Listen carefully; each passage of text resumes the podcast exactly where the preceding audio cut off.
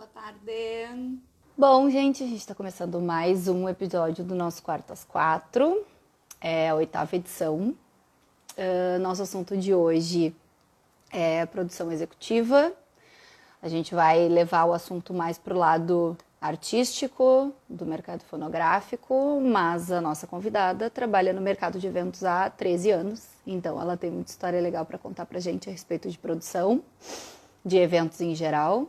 Fazendo um resuminho do nosso Quarto às 4, caso alguém tenha caído aqui de paraquedas, toda quarta-feira, às 16 horas, a gente recebe um convidado que atue no mercado fonográfico para falar sobre as suas experiências, sobre como que tá o mercado para ele, contar suas histórias, fazer projeções, dar dicas. O nosso principal foco são artistas ou que estão iniciando a carreira ou que ainda não chegaram no midstream, ou seja, que estão ainda nas suas cidades ou que alcançam um público mais local. E com isso a gente quer trazer mais informação para esses cantores, essas bandas, mostrando que é possível estruturar as suas empresas, estruturar suas bandas enquanto empresa e executar diversos projetos e oferecer serviços, mesmo sem muita grana, que é o caso de 10 em 10. 9 em 10, vamos dizer assim. Alguns conseguem patrocínio, ou alguns têm empresário, mas infelizmente essa ainda é a exceção, principalmente aqui no mercado do Rio Grande do Sul. Então, vou agradecer a nossa patrocinadora, pena que tá virado, mas enfim, a Lollipop, ela tá sempre marcada nas nossas publicações. Vou colocar aqui a nossa convidada para que ela comece a se apresentar e conversar com a gente. Hello! Hello! E aí? Ansiosa? Nervosa? Bom, eu já falei um pouquinho do que vai abordar o nosso assunto. Eu quero que tu comece te apresentando, contando quem tu é na fila deste pão. O que tu já fez, histórias legais, artistas com quem tu já trabalhou, coisas que tu já produziu, enfim. O espaço é todo teu. Obrigada. Primeiro, desejar boa tarde a todo mundo que está entrando aos pouquinhos aí para nos ver. Eu sou a Andressa Farias, eu trabalho desde 2007 com evento, há 13 anos. Eu comecei, Amanda, na verdade, fazendo divulgação. Eu estava em idade ali entre o ensino médio e a faculdade, e na minha época, em 2007, os eventos eram uma coisa muito forte, principalmente as divulgações. O evento se fazia e virava, como a gente fala, que é, enfim, tu ter um sucesso no evento através das divulgações. Uhum. Então, eu olhava aquele pessoal na rua fazendo divulgação e disse, gente, eu quero fazer isso. Tipo, eu ainda não tinha idade nem pra ir nos eventos, entendeu? Mas eu precisava fazer parte daquilo ali. Então, eu comecei sozinha a contatar as pessoas que faziam essas divulgações. Eu ia lá e dizia, eu posso fazer, deixa eu fazer, eu quero fazer. E assim eu fui indo. No meio das divulgações, eu cheguei a ter uma empresa de divulgação. O que eu fazia?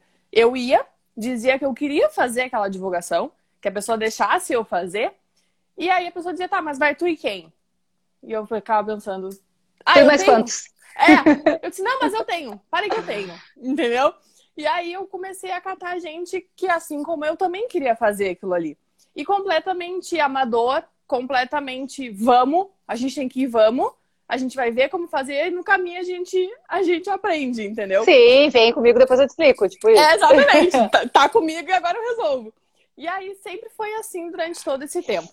Aí o que aconteceu? Eu comecei a criar uma equipe e a gente começou, além de eventos, divulgar empresas. Então a gente divulgava a empresa, o restaurante, a empresa que vendia algum produto. Então a gente saiu do mundo dos eventos na divulgação e a gente começou a divulgar de tudo. E aí, e era uma época que eu era muito nova. Então eu não sabia nem botar preço no que eu fazia. Entendeu? Muitas vezes eu trabalhei de graça. Eu entreguei flyer o dia inteiro pra no final do dia, tipo, ganhar 20, 30 reais, entendeu? Nossa! Tipo, eu não sabia. Vou só te interromper um pouquinho pra explicar. Gente, eu vim da área de eventos também. Então, só pra contextualizar quem tá aqui e conhece muito a área musical e pouco a área de eventos, o que a Andressa chama de divulgação é... são ações executadas para divulgar determinado evento. Então pode ser panfletagem, aquelas pessoas que entregam panfletinhos na sinaleira ou nas praças. Pode ser ações específicas com stand em alguns lugares. Não sei se tu tem, se quer dar mais exemplos, mas só para vocês entenderem o que é exatamente essa divulgação. Na minha época, a divulgação era exclusivamente o flyer. O flyer funcionava muito, que é a entrega de panfletinho na sinaleira, nos carros, enfim. A gente conseguia muito fazer um evento ser um sucesso com o flyer naquela época. Saída de faculdade. É, exatamente. Saída de faculdade, saída de empresa, centro de tarde, avenida de noite. A gente conseguia muito através do flyer. E aí, depois de um tempo, isso começou a ficar muito comum. Então, na verdade, as pessoas recebiam o flyer, já nem olhavam tanto o que tinha, porque todo mundo entregava o flyer. Todos os eventos entregavam no mesmo formato, enfim. Aí a gente começou a ter que se reinventar, lá em 2008, 2009, 2010. E aí, eu, na ânsia de querer fazer mais, comecei a... Ah, tu é ansiosa, Andressa! Eu? Fazer mais, eu? Mas assim, eu comecei a ir aos eventos que eu divulgava. E aí eu peguei e eu ia pro evento e eu não conseguia curtir o evento. E isso acontece até hoje. Eu não consigo ir para curtir o evento. Então eu ficava muito atenta às coisas que eu julgava errado no evento. Então eu tava no evento, eu olhava, bah, tem uma fila que não tá legal, bah, o bar, se o caixa tivesse lá de cá... E aí eu comecei a trabalhar nas casas noturnas. E aí eu larguei a divulgação, porque tudo simultaneamente desde 2007, eu estudo e eu trabalho. Então eu fiz uma faculdade no meio disso tudo, entendeu? Eu tinha estágios na quarta de manhã e a casa noturna que eu trabalhava abria na terça. Ou eu tinha estágio sexta-feira, 7:30 da manhã e a casa abria na quinta, entendeu? Então, simultaneamente... Sua faculdade foi em que mesmo? Terapia ocupacional, eu sou terapeuta ocupacional. E aí, simultaneamente, tudo acontecia. Acontecia a minha faculdade, que era noturno, e acontecia os eventos e aí as casas noturnas. Então, puxado, eu migrei. Será? É. Não, na verdade, quando tu tem uma faculdade, às vezes tu consegue dar uma enrolada, alguma coisa. Eu sou da área da saúde. Eu não tinha possibilidade de, no outro dia, dar qualquer desculpa, qualquer enrolada. Eu tinha que estar lá, estando lá. Eu tinha que atender pessoas, eu tinha a responsabilidade de atender pacientes. Então, eu tinha que estar plena pra, né, seguir. Mas, enfim, Amanda, e aí depois da divulgação, eu acabei passando pras casas noturnas. E aí, comecei a trabalhar. Olha, eu não me lembro de, em Pelotas, eu não ter trabalhado em alguma. Eu passei por tudo que era canto. E sempre nessa de bater na porta e dizer, olha, eu posso te ajudar. Eu posso trabalhar aqui, eu posso fazer isso, isso, isso por ti. E mais alguma coisa que tu queira que eu faça. Então, e foi assim. E aí eu consegui migrar a equipe das divulgações comigo. Entendeu? Então, as meninas que conseguiram e se juntaram a mim na loucura de, vamos aprender a fazer. A gente começou a aprender a fazer junto noite. Então, tipo, faltavam no bar, eu tenho a equipe. Falta uma na porta. Eu chamo a fulana. Entendeu? Então, tudo que era a casa que eu trabalhava, eu entrava com todo mundo. Eu disse, não, se precisa do bar, eu tenho bar. Levava toda a equipe, resolvia todo o problema de pessoal. Exatamente. E se eu não tinha, eu dizia que eu tinha. Eu dizia que depois eu arrumava.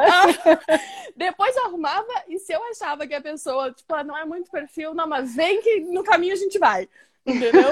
Então, da divulgação para as casas noturnas, eu levei a galera toda comigo. Eu disse, não, vamos embora.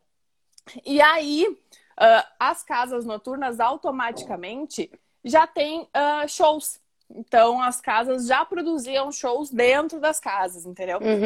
O Daniel, que tá aí na live, foi meu chefe. Eu trabalhei na casa dele aqui em Pelotas, na Porto Santo. E o Daniel é uma das pessoas que me ensinou a organizar a produção. Tipo, a gente fazia tudo ao mesmo tempo. porque eu trabalhava na casa, eu controlava o caixa, a equipe do bar, o não sei o quê. Então, como eu já tinha explicado, um pouco de cada coisa, e ainda trabalhava à tarde na casa, na parte administrativa. E o Daniel sempre me dizia uma coisa que eu levo pra vida, assim. O teu checklist começa na porta. Tu entra, o que tu tem que ter na porta? E aí eu conferi a máquina, o troco, o ingresso. Tá, tu passou da porta, tu chegou ali. O que tu tem que ter ali? Tá, e quando chegou no bar, o que tu tem que ter no bar? Tipo, esse checklist mentalmente eu faço ele até hoje, entendeu? Tipo, quando eu tô produzindo um evento, tá, acabei, acho que tô pronto. Tá, então vamos lá. Quando eu chego no evento, o que eu tenho que ter aqui? Depois que eu passar, o que eu tenho que ter ali?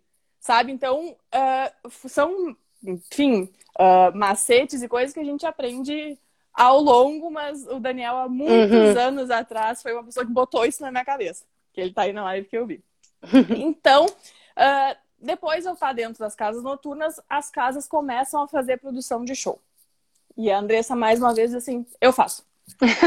Eu sei fazer. Me escolhe. Me escolhe que eu posso fazer. E aí, depois de casa noturna, assim, eu fui começar a fazer show, tá? E aí, um dia, eu trabalhei para o pessoal da Barudô, que era uma produtora que tinha aqui. E o Eduardo, que era um dos produtores, meu chefe na época, me deu uma ficha técnica de produção. E disse assim, toma. Te vira. Preenche e manda de volta no e-mail. E aí eu peguei aquilo cheio de dado que eu não sabia nem como preencher. Eu disse, cara, como assim?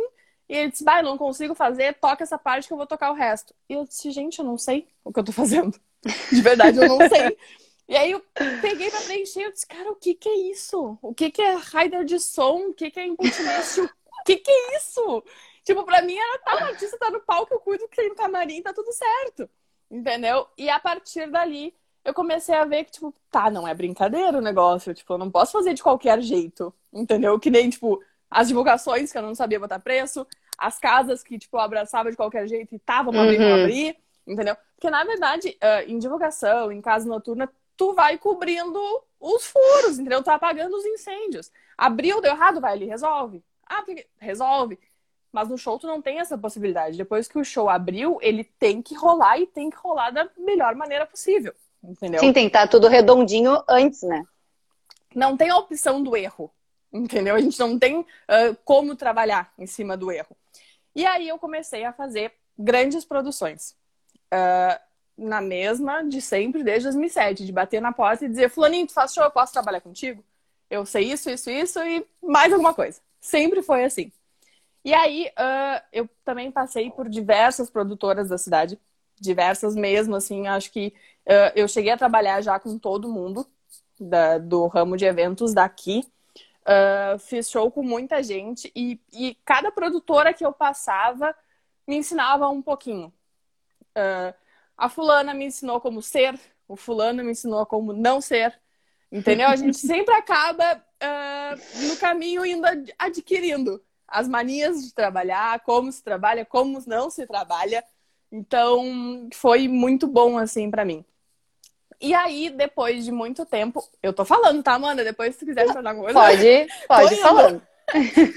E aí, eu caí em uma que na época era uma das maiores produtoras da cidade, que era a BA Entretenimento, tá? Do Richard. E o Richard, pra mim, foi a melhor pessoa, assim, o melhor professor que eu tive. Porque foi tudo muito na marra. Tipo, o Richard foi que nem o Eduardo, assim, na época. Ele me dava a data do show. Tipo, a gente contratou o show do Sorriso Maroto. Vai ser dia tal. Tá bem. Esse aqui é o telefone do produtor. E esse aqui é o contato do produtor dos artistas. Resolve. Foi a frase que eu mais escutei durante anos da minha vida. Resolve. A palavra que eu mais escutei era resolve. Então, eu aprendi na marra. Entendeu? O modo de trabalhar do Richard, ele me dava muita confiança. Ele confiava muito no meu resultado. E ele só me dizia, resolve. Entendeu? Então, eu fiz vários shows que eu chegava para perguntar alguma coisa da ficha técnica. Eu dizia, ah, Richard, quem é a van? Quem é, enfim, quem vai fazer o camarim? Ele só mandava o contato da pessoa no WhatsApp. Resolve. Eu disse, cara, pelo amor de Deus. Eu disse, Richard, o rider do camarim e o, E o mapa do palco, ele só mandava o contato da pessoa. Esse aqui é o responsável, pede e resolve. Então, eu nova, fazendo uma produção de grandes shows, grandes eventos, e eu só tinha o contato das pessoas no meu WhatsApp. Tipo, essas são as pessoas que podem te responder. Vai. Então, eu era tudo, entendeu? Tipo, naquela época eu não era, eu sou a produtora executiva da BA. Não, eu era a que cadastrava as máquinas, a que cuidava a divulgação, eu era a que trabalhava, chamava as meninas pra fazer a porta, eu cuidava o camarim, eu cuidava o palco, eu cuidava o pessoal do som, a passagem de som. Então, tipo, era eu pra tudo, entendeu? E, tipo, enfim, tinha o Richard, tinha alguns... Nós éramos entre 4 na BA pra fazer toda a produção de grandes eventos. Os guris mais na área de venda de ingresso e tal, na rua. Uhum. E eu no escritório batendo a cabeça na produção em si. Então, eu aprendi muito na marra, assim. Muito na marra, no susto. E acho que isso que foi, tipo, me deixando mais elétrica. Porque, tipo, eu preciso resolver.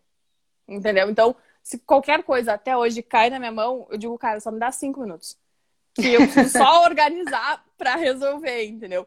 Porque eu acho que eu fui ensinada assim. Fui ensinada no supetão, na marra, vai.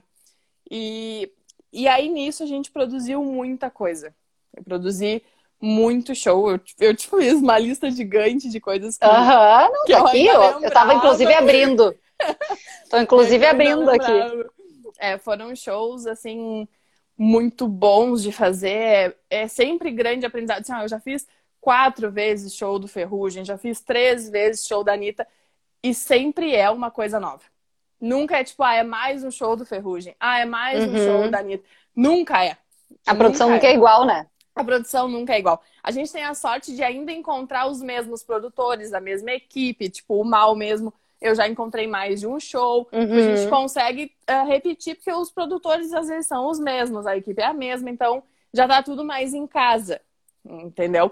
E isso também é uma coisa confortável. Tu tá, tipo, em Pelotas, que nem eu tô, que geralmente o pessoal dos eventos é praticamente os mesmos. Então a equipe do som é sempre a mesma, ou é uma ou é outra, que também, né? A equipe de segurança são sempre os mesmos. O pessoal que faz o camarim são sempre os mesmos. Tipo, então a gente já tem um contato pessoal, de carinho. Não, e torna-se mais confiável também, porque tu já conhecer a equipe que vai trabalhar no teu evento, já sabe que aquela pessoa que está na limpeza, ela tá fazendo a limpeza direito, quem tá na segurança tá fazendo a segurança direito. É foda contratar gente que tu não conhece, assim, né? Porque é sempre uma incógnita do que vai acontecer. E aí, e as pessoas também que são contratadas para prestar os serviços, já conseguem se acostumar do jeito que tu quer ver as coisas, entendeu? Tipo, às vezes eu chegava no segurança, eu olhava assim, o que tu precisa? Onde é que tu quer que a gente vá? Entendeu? O que precisa que a gente resolve? Entendeu? Tipo, as gurias que estão aqui podem falar, tipo, as que trabalham comigo, tem bastante delas aqui. Tipo, eu só olho e digo, cara, vai, faz, resolve. Tipo, assim como eu aprendi a resolver, eu digo que eu criei uns monstros. Então, tipo, eu olhava pra elas e gurias, só resolvam. Tipo, que era tudo comigo, entendeu? Amanda, eu botava um rádio. Isso eu vivo dizendo, tipo, as pessoas olham a gente no dia do evento com um rádio, de salto alto, maquiada, correndo de um lado pro outro. Todo mundo diz, trabalhar com evento é só... É lindo! É sim. Amanda, eu tirava...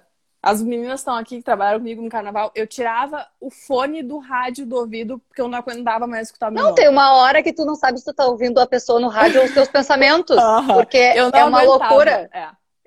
Tem horas do evento que eu não aguento mais escutar o meu próprio nome. Aí eu tirava o rádio, só olhava para as gurias, resolvam. Resolvam, porque eu não aguento mais nem escutar. Não, eu já cansei de entrar, de correr para dentro de uma bilheteria, um negócio, me sentar e dizer assim, só deixem eu ficar aqui.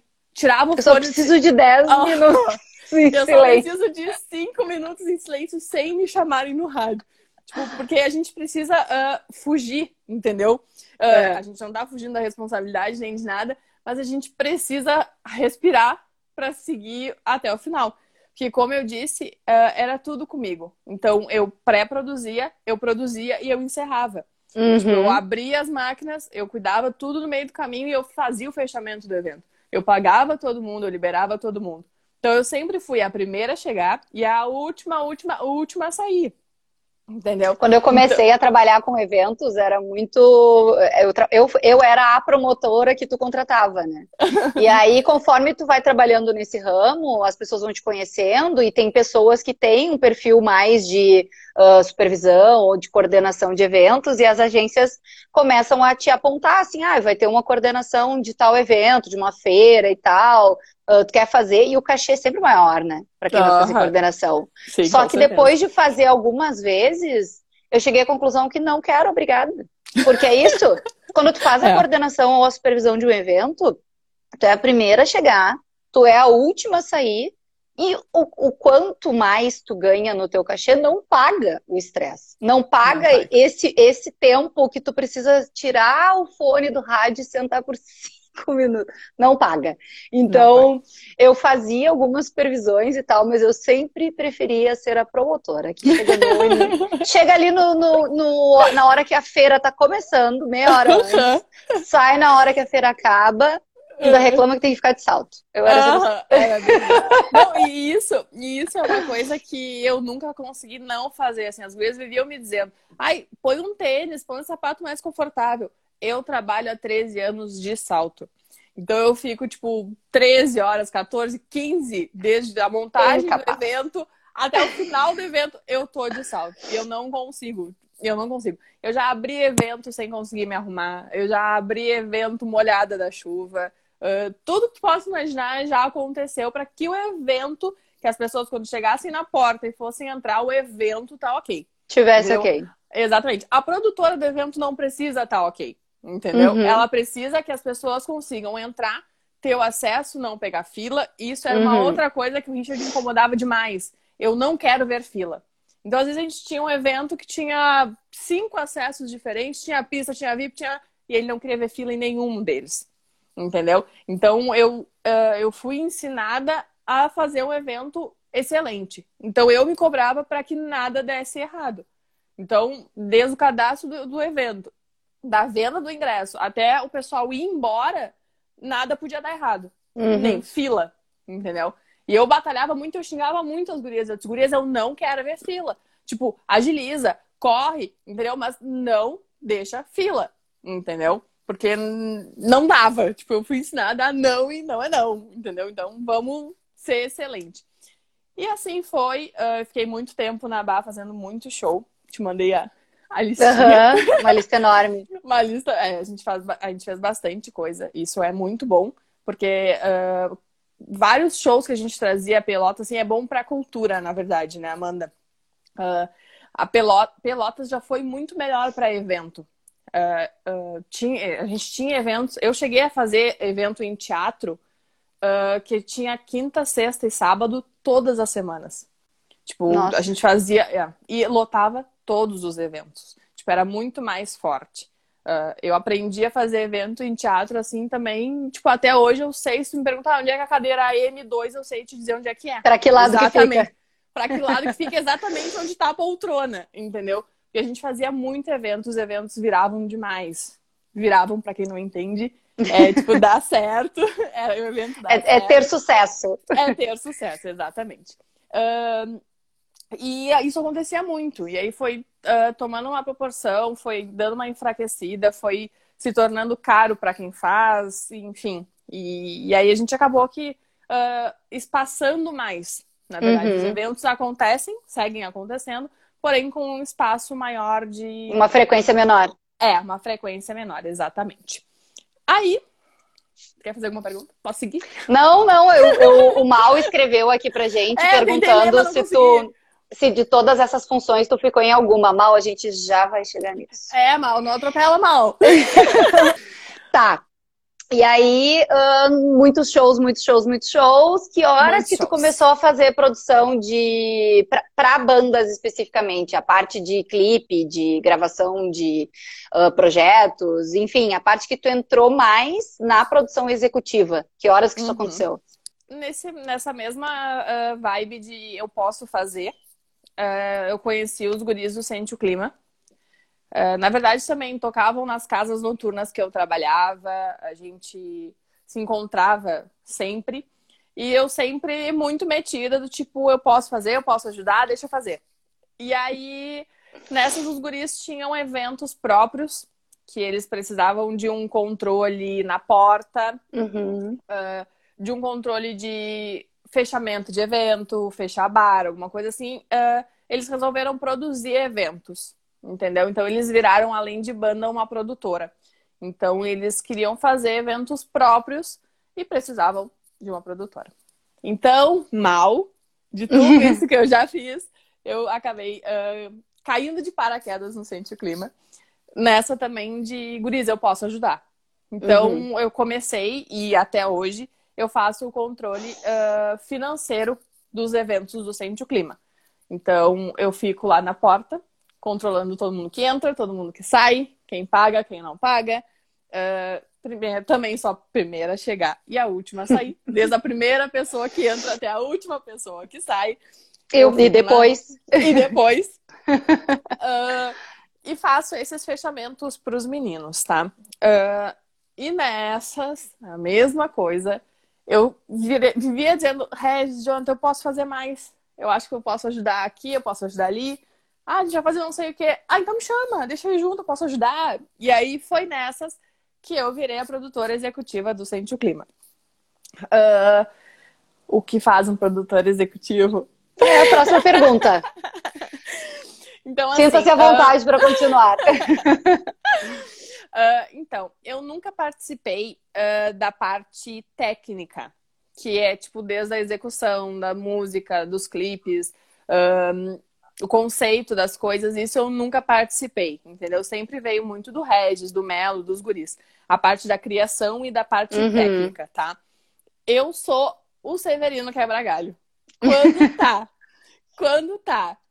Ó, o Regis falou por mim, o produtor executivo pega, que a gente vive dizendo, o pegar é pegar mesmo, gente. Tipo, é a correria. É quando eles finalizam a ideia, tipo, ó, vamos lançar isso. Aonde vai ser, a parceria, o que for, é comigo. Então, tipo, ó, a gente quer gravar num prédio assim, assim, assim. Vai. Acha. Aí o resolve lá, que eu escutei a vida toda, virou o pega. Tipo, pega, vai, entendeu? Então, tipo, o produtor executivo é mais ou menos isso, entendeu? É viabilizar que a produção e o projeto, o produto que quer ser criado, aconteça. Então, é a locação, é as parcerias, é a decoração, é uma lâmpada que tem que estar ali, é um ventilador que tem que estar lá, é um tapete assim que eles querem, entendeu? Ah, a gente tem que ter um café, a gente tem que ter um almoço, a gente precisa descansar, entendeu? Então, ele realiza tudo o que acontece. Isso nas produções de bandas, enfim, entendeu? E acabou que, com o Sente o Clima, e na verdade, em tudo que é lugar que eu tava, eu sempre chamava muita atenção por ser a única mulher. Então, eu chegava nos lugares, tipo assim, quem é essa? Entendeu? Chega uma guria de 2 metros de altura batendo salto, carregando o mundo, porque meu carro é uma van, eu sempre carreguei todas as produções dentro do meu carro. Então eu descia e carregando tudo, e eu sou muito mandona, muito autoritária, então eu já chegava, tipo, aqui, pega aqui, bota ali, e tem que ser assim. Então, quem é essa? De onde é que saiu? De onde é que saiu o ser humano? E tipo, com os guris é a mesma coisa, entendeu? Eu sou a única mulher no Sente o Clima. Que dupla nós duas, né? Que dupla nós duas pra ficar mandando nos outros, meu Deus. Mas entendeu? E aí, tipo, tu tem que. Eu tinha e tenho que tentar colocar pra eles as ideias sem que eu mude a deles. Porque eles já vêm com um produto pronto, entendeu? Eles vêm com um conceito que tem que ser assim. Eu recebo só as fotos de referência. Entendeu? Tipo, a gente quer uma casa assim. Ó, o Regis. O comentário dele. Regis, a gente te ama, Regis. A gente quer uma casa assim. Tem que ter essa parede, tem que ter esse teto, tem que. E, tipo, vai, entendeu? Então. Eu peguei aqui uma definição do Google para produtor executivo que diz o seguinte: é responsável pelo orçamento e captação de recursos, coordena, gerencia, planeja, capta, promove, realiza, administra os recursos e presta serviços especializados para que os eventos aconteçam. Tá, achei excelente. Que é tipo assim. É o Faz Tudo, exatamente. Eu te conheci na gravação do clipe Tchau, eu acho, né? Aham, foi. Então, viajei para Pelotas para apresentar o projeto da assessoria da Idear para o Sente o Clima lá em 2018, em maio de 2018. Era o nosso primeiro cliente potencial. E eu morava em São Paulo na época, viajei para Pelotas, era a gravação do clipe, chego lá e está essa descrição que a Andressa acabou de dar. Uma mulher, a única mulher, de 2 metros de altura, andando do lado pro outro, sem parar, dizendo, tu, pega ali, tu, carrega lá, tu, não sei o quê. Era exatamente isso. Foi assim que eu conheci ela. É, e é isso, até hoje é isso, assim, e eu tento controlar, tipo, eu tento controlar pra não parecer antipática, grosseira, mas a minha fisionomia no evento, ela é séria, ela é fechada, ela é de quem tá na pressão, e realmente, acaba o evento, eu chamo as gurias e peço desculpa, qualquer coisa, gurias, deixa eu respirar, deixa eu voltar, que, tipo, deixa eu voltar sem eu, PF, não PJ. Porque, tipo, na pressão, tu tem que fazer, e pra mim... ao longo desse tempo, eu fui também lapidando quem tava comigo, entendeu? Então, hoje as gurias já entendem o meu surto, elas já entendem a minha grosseria e elas sabem que vai passar, entendeu? Que quando acaba... Elas, inclusive, certo, já devem saber como fazer pra evitar tudo isso. Exatamente. Que é o mais importante.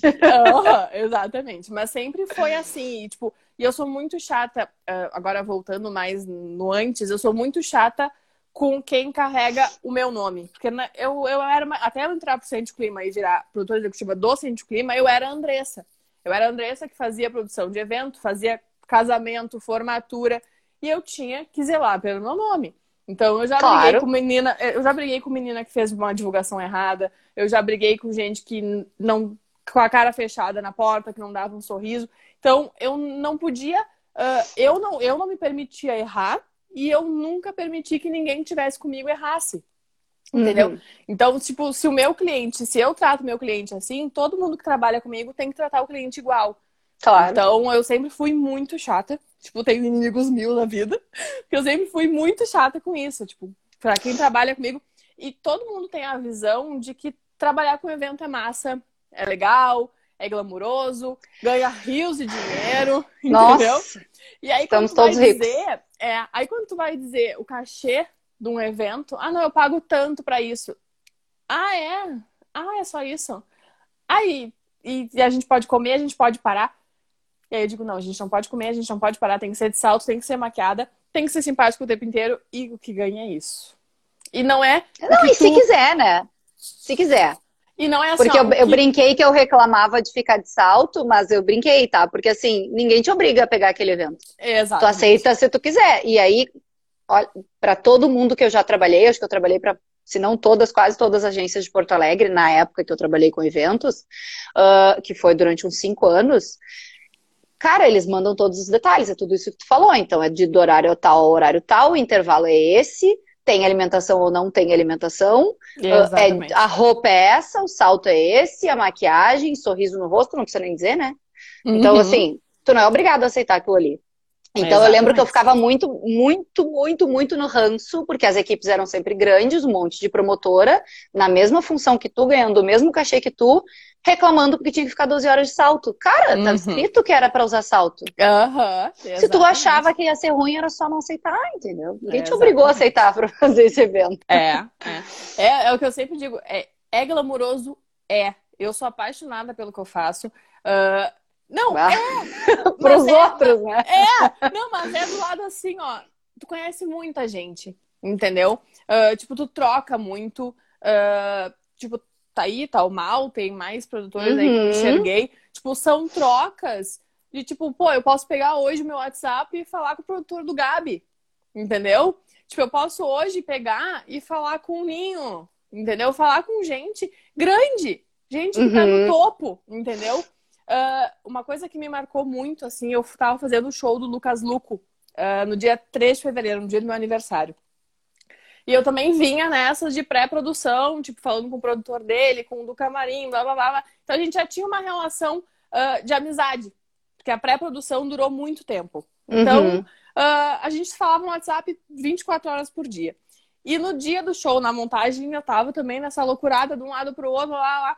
E aí, do nada, tipo, eles pararam, eles estavam montando o palco do show, eles pararam e começaram a cantar parabéns pra mim. Tipo, toda a produção do Lucas Lucco, o produtor do Lucas Lucco, entendeu? Então eu digo, porra, tipo, eu não sou ninguém. Eu não sou ninguém, uhum. A produção, tô correndo um lado pro outro pro show deles acontecer. E eles tiveram o carinho e a delicadeza, tipo, pô, ela tá no aniversário dela, tá aqui, porque eu tava desde as 7 da manhã e ia virar meu aniversário lá, entendeu? E eles pararam pra cantar parabéns. Eu disse, cara, então é isso, entendeu? O lado do glamour é esse. É tu conseguir parceiros, tu conseguir... eu tenho uma conhecida minha também, que é a Fabiana, a do Bom Gosto, que faz o camarim. Da Fabiana dizer assim, ó, vamos tocar em tal lugar, vem, entendeu? E tu ter esse acesso, e tu ter essa liberdade, essa parceria em qualquer lugar, entendeu? E isso é tratar de igual para igual. Tipo, o Mal é milhões de vezes acima de mim, entendeu? E tem a humildade de falar comigo de igual para igual, de trocas iguais, entendeu? Mesmo fazendo produções bem inferiores a quem ele é, entende? Uhum. Então, esse é o lado glamouroso do evento. É tu te doar. Não, eu amo, né? É, a troca é excelente.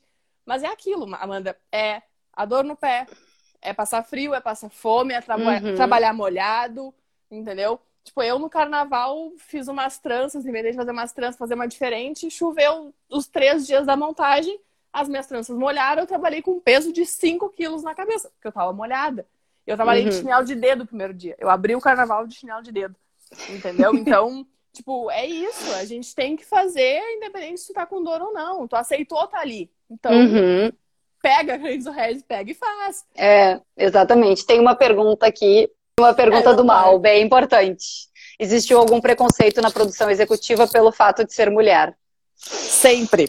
Sempre.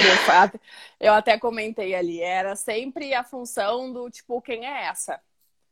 Porque eu chegava pra fazer e a nossa é isso. A gente tem que chegar e fazer e resolver. Então, muito. Não só na produção executiva, em tudo que eu já me meti, era, na verdade, a mulher sofre muito, Amanda, na função de tipo, se ela tá nesse cargo aí, é porque ela tem alguma coisa com alguém. Eu ia usar um termo péssimo, porque essa live vai ficar gravada, mas isso, eu entendi. É bem isso, mas é bem isso. É que mulheres em cargo de liderança levantam esse tipo de questionamento, né? O que ela fez pra chegar até aqui? Sempre com uma conotação negativa, né? Pejorativa, exatamente. Nunca foi porque tu te ralou, porque tu bateu na porta de se eu posso fazer, eu quero fazer. Nunca é. É sempre, tem alguma coisa com o fulaninho, que o fulaninho botou lá. Não, ela tá ali porque o fulaninho... Nunca foi, entendeu? E isso me irritava muito de chegar e ouvir e ver esse tipo de coisa e de chorar e dizer, cara, eu trabalho demais pra estar ouvindo isso. Entendeu? Eu trabalho muito, eu me ralo muito pra estar ouvindo que eu tô aqui por causa de esse daqui. De A ou B. Sim. Exatamente. É. Então, existe isso até hoje, entendeu? Eu nunca disse que não e eu me arrumo muito, eu trabalho de salto. Então, entendeu? Se eu tiver que chegar chegando, batendo o pé, eu vou chegar e isso não vai alterar o meu jeito de trabalhar, entendeu? Se eu chegar de chinelo, mal arrumada, se eu chegar bem produzida. Então, eu chegava 2 metros de altura batendo salto, parava do lado do palco e digo, tô aqui. Tá, mas quem é ela? A produtora. A que fez o evento todo acontecer. Entendeu? Só que eu tava aqui de dia, de chinelo de um lado pro outro, ninguém viu. Entende? Então, eu aparecia na famosa frase do quem é essa daí? Entendeu? E respondendo a pergunta do Mal, até hoje. Muito. É uma realidade muito difícil. É. Existe muito, muito, muito, muito machismo no mercado de trabalho, seja em qualquer lugar. Mas eu acho que na parte dos eventos, nos cargos de liderança, principalmente, é gritante, assim. É. Porque é isso que a gente falou, tipo, é sempre uma conotação negativa, pejorativa, de como que a pessoa chegou ali. E é foda. Mas, enfim. Voltando ao nosso pequeno script. Eu coloquei aqui um item que eu acho que é legal a gente abordar, que quais são os benefícios de ter um produtor executivo na equipe pro artista. Então, eu sou uma banda e eu vou contratar um produtor executivo, mas qual é o benefício para mim? Apesar de tu já ter dito o que o produtor faz, eu acho que isso deixa bem claro, mas é legal, eu acho, enumerar, assim, o que traz de bom ter uma pessoa nessa função, assim. Eu sempre digo que o Mal também foi... Quem não viu a live dele, por favor, volta e olha. Ele volta duas casinhas. É, volta duas casinhas. Porque ele explicou exatamente o que faz cada um. Então, tem o produtor artístico, tem o geral, tem o técnico. E pra mim, Amanda, a importância do produtor executivo é a tranquilidade do artista e dos demais produtores. Ou seja, o produtor artístico, ele vai se dedicar ao artista. Entendeu? É o horário que o artista tem que almoçar, que tem que cuidar, que tem que isso, tem que aquilo. O técnico é som, é palco. Em gravações, como é o Sente o Clima, e projeto, e clipe, e CD, eles têm que ter a certeza de que quando eles chegarem na locação, vai estar tudo exatamente como eles quiseram. Exatamente como estava a referência. Entendeu? Uhum. Então, o produtor, o artístico, vai estar com eles, vai estar almoçando, vai estar fazendo, enfim, o que tem que fazer. E eles vão chegar no momento para gravar, eles vão chegar para fazer a parte deles. E aí, a parte do produtor executivo tem que estar impecável. Entendeu? As coisas não acontecem, não adianta. O artístico tá ok, entendeu? A produção técnica lá da música, ok. Áudio, vídeo, ok. Chegar no lugar, tá, mas não era bem essa locação que a gente precisava. Não, mas não era bem esse espaço que tinha que ser. Tipo, então não tem, entendeu? Então o benefício pro artista, eu acho que sempre... A primeira coisa é a tranquilidade. De que tudo vai acontecer como tem que acontecer. Uhum. Entendeu? Tudo vai ter a parceria, vai ter a pessoa que te fornece o alimento, vai ter a pessoa que tem que estar ali pra gravar, vai ter as roupas que as modelos têm que usar, entendeu? Vai estar tudo alinhado e ajustado pra acontecer. Então eu acho que a principal, assim, é a tranquilidade e a organização das coisas. Uhum. Acho que é impecável. Assim. E eu não sei, acho que o Melo não tá aí, mas, tipo, no meio do evento a gente é assim, no resolve, né? Tipo, às vezes eu descubro as coisas que o Sente o Clima vai fazer pelo Instagram do Sente o Clima. Quando eu vejo, tipo... 2 votos. Que tipo assim, vamos lançar o EP. Eu chamo o Regis, o Melo, o Jonathan, tipo, que dia vai ser? Vamos fazer uma live. Aonde? Entendeu? E aí eles vêm, não, é essa referência, é isso, isso, isso. Aí tá, aí vai o produtor executivo atrás de tudo que eles precisam pra fazer acontecer, entendeu? Então... Eu acho que, tipo, eu tive produtores excelentes, professores excelentes, que me deram a condição de resolver, entendeu? Então, às vezes, eu chego a atropelar as coisas. Tipo, não era nem pra eu estar resolvendo. Digo, tá, não, dá que eu faço. Me dá que eu resolvo. Isso vai estar pronto, entendeu? Ó, o Mal, a palavra que eu mais ouvi, resolva. É bem isso. E por eu ter a vida toda escutado isso, eu trago pra minha vida, tipo, a coisa da minha vida pessoal, aconteceu, cara, só respira que eu vou resolver, entendeu? Então, e é isso também, dá tranquilidade pro artista. A locação deu errado, a cortina que tinha que estar não tá, isso nunca chega no artista, isso não tem que chegar no artista, entendeu? E é um dos papéis de todos os produtores, na verdade, é blindar o artista pra que, tipo, chegue lá e tem que estar. Não interessa. Sim, porque se o artista tiver que se estressar com esse tipo de coisa, ele não precisa contratar produtores, né? É para isso que todos eles servem, cada um nas suas delegações de funções. Exatamente. Né? No caso do Sente o Clima, tipo, seria inadmissível se o Regis e o Jonathan tivessem que ver a locação. Ou se tivessem que ver a cortina, se tivessem que ver que o móvel, o sofá não tem que estar aqui, tem que estar ali. Entendeu? Então, por isso, a gente tem um produtor executivo em uma banda, a gente tem um produtor executivo junto com o artista. E principalmente junto com o Sente o Clima, que é uma banda que produz muito. Eles têm muito, né? Eles têm muito projeto, eles têm muito produto lançado. Então, eu já participei, se eu não me engano, de 6, daquela vez que lançou o Tchau, foram 5 ou 6 clipes lá. E desse todo também, entendeu? E nessa função de, tipo, tem que fazer, nessa gravação do EP, eu captei as imagens. É, entendeu? Eu ia perguntar agora, porque é o trabalho mais recente do Sente o Clima, eles fizeram em duas etapas. Primeiro, eles lançaram, a gente fez o lançamento do EP para as plataformas digitais, então em áudio, para o Spotify, sim, Deezer, etc. E eles gravaram, eles se isolaram agora durante a pandemia, eles e a equipe, numa casa, que a casa foi dormitório, lazer e estúdio, tudo junto por quanto tempo? Uma semana? Isso, eu fiquei em 5 dias, os guris ficaram, acho que uma semana, chegou a fechar uma semana. E aí eles ficaram nesse período, tanto gravando e produzindo a parte do áudio, a parte da música, quanto captando imagens para lançar um... Eu vou errar o nome, o Regis vai me matar. Um documentário. Vai te matar. Um documentário. E aí o documentário tem 6 episódios, que é a quantidade de músicas desse EP, e eles estão lançando agora, essa semana... Semana passada lançaram o primeiro episódio, essa semana sai o segundo episódio e a Andressa fez a produção executiva desse projeto do documentário. E aí, a minha próxima pergunta é essa, o que foi exatamente, assim, vamos usar isso como case, e aí, já que é uma coisa bem atual, que está sendo lançada agora e que as pessoas podem entrar lá no canal para assistir, o que exatamente tu fez, qual foi a tua contribuição para essa gravação, como que, sei lá, deu algum problema, alguma coisa que pediram e tu não conseguiu encontrar, enfim... Sim, na verdade, eles surgiram com a ideia de um documentário. A gente estava já na função da pandemia, a gente não podia fazer grandes coisas, a gente não podia ter grandes produções, a gente não podia ter muita gente envolvida, entendeu? Por isso a gente se isolou.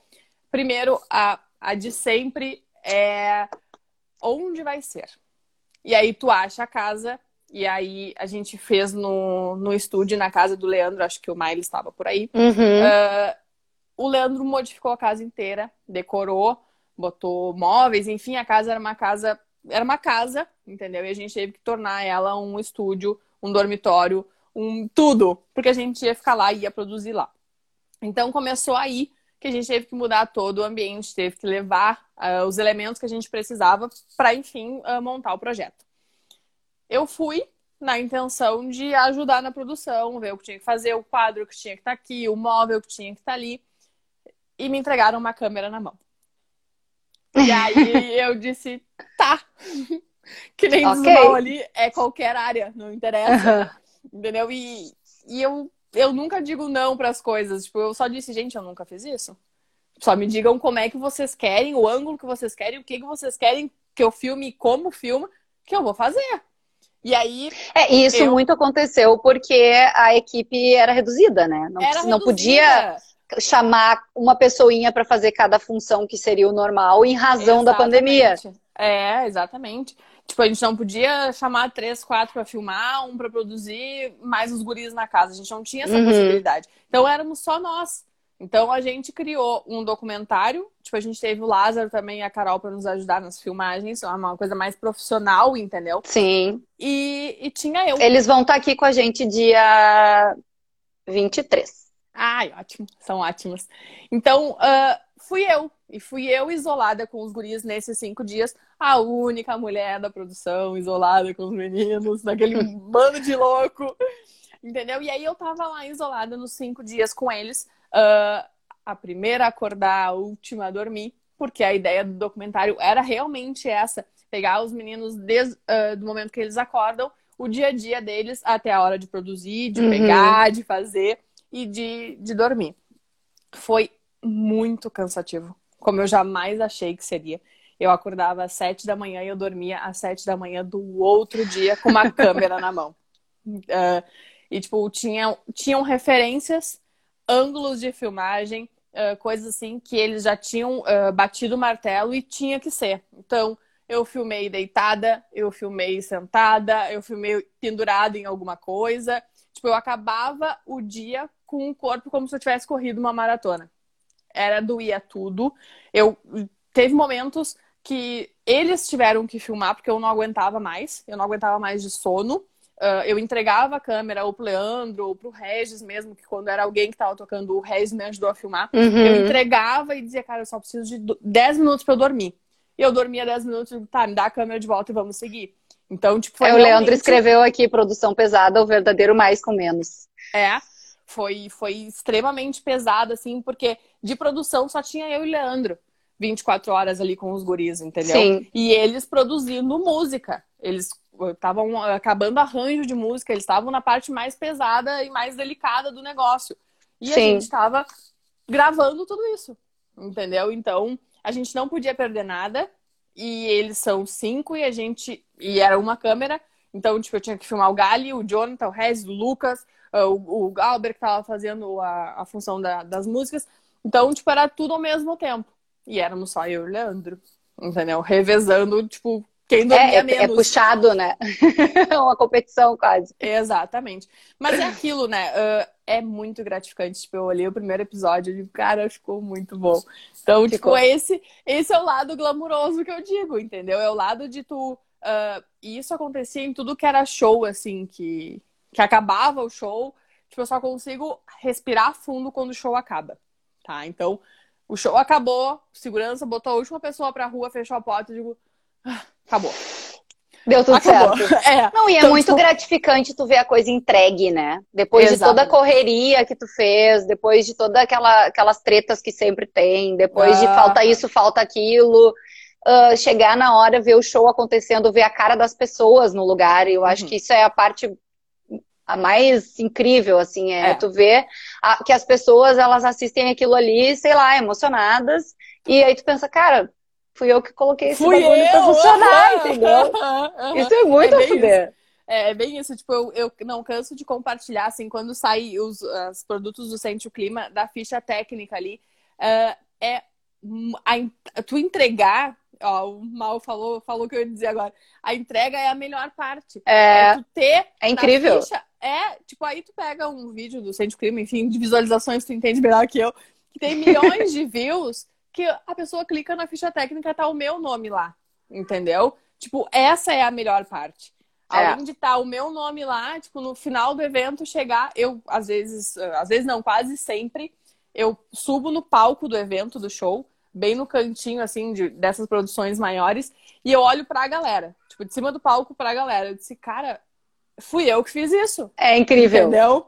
Tipo, eles entraram aqui porque eu me ralei na porta, tipo, eles estão aqui porque a gente fez, não só eu, entendeu? Tipo, a minha equipe, as pessoas estão comigo, os produtores que confiam em mim, tipo, a gente fez isso. As pessoas estão aqui dentro, estão nesse show porque a gente trabalhou para que elas estivessem. Entendeu? É que nem quando um Sente o Clima sobe no palco. Ou quando um produto vai pro ar no YouTube, entendeu? Pô, eles estão lançando e meu nome tá lá. Então, tipo, isso é... Tá? Só te dizer que eu também tenho uma que incomoda. Só porque as minhas não estão nem aí pra mim hoje. Tem uma lá. Elas estão... Eu vou mostrar, mas elas estão... Elas estão dormindo no playground, que elas têm um playground aqui. Não, me apareceu aqui pra incomodar. Mas é isso, sabe? Tipo, é o meu nome que tá ali, tipo, eu ajudei a construir, eu ajudei a fazer. Então é muito gratificante. Volta e meia quando sai alguma coisa do Sente o Clima, eu printo sim a ficha técnica e eu divulgo, porque isso é muito importante pra mim, entendeu? Foram horas de sono minhas, foram dias que eu não dormi, e isso é muito importante porque eu tenho um filho de 5 anos. Então, tipo, eu tô há 13 fazendo eventos e eu tenho um filho de 5. Então, o Joaquim foi no meio disso tudo. Então, ele me olha e me diz assim, mãe, tu vai trabalhar? Onde é que tu vai trabalhar? Tipo, ele gosta de ir ver. Ele passa, minha mãe trabalhava aqui. Tipo, nas casas noturnas, minha mãe trabalha aqui. Tipo, e eu tive muito que abdicar de ficar com meu filho pra que um evento acontecesse. Entendeu? Eu tive que abrir mão de dormir com meu filho pra estar dentro de uma casa noturna até às 7 da manhã. E é importante dizer que a gente sabe, eu não tenho filhos, tá? Mas a maioria das minhas amigas tem, e a gente sabe que muitas mães, se não todas, abdicam do seu tempo com os filhos para trabalhar. Não é que não é comum, mas é que o setor de eventos, ele não tem dia para acontecer, ele não tem hora, ele não tem feriado, ele não tem Natal, ele não tem Ano Novo, muitíssimo pelo contrário. Eu cresci... A minha mãe trabalha em hospital e o meu pai é policial militar. Então, assim, eu já cresci num ambiente familiar em que não se tinha dia pra nada. Aí, o meu primeiro emprego, digamos assim, eu fiz várias coisas, mas o tempo maior, antes de ter a agência, foi trabalhando com eventos. Eu também não tinha dia pra nada. Então, pra mim, isso é uma realidade e é super comum. Mas não é. Não é. A verdade é que não é. É, a gente não tem Natal, a gente não tem Ano Novo, a gente não tem aniversário. Porque, na verdade, essas datas são as datas que a gente mais trabalha. Exatamente. Entendeu? Carnaval, vésperas de feriado. Não existe. A véspera de feriado é onde os eventos mais dão. É tão bizarro esse sentimento. Eu tenho várias amigas que trabalham com eventos até hoje. Uma delas, inclusive, tem uma agência. Elas entraram aqui na live, elas super acompanham. Mas... É muito louco isso, porque tu perde a noção, assim, de quando que tem feriado, que, tipo, porque não faz diferença, entendeu? Uhum. Se vai ser feriado ou se não vai ser feriado.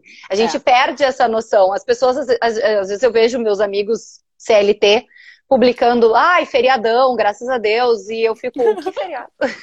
Não, eu fui ter fim de semana em casa, na quarentena.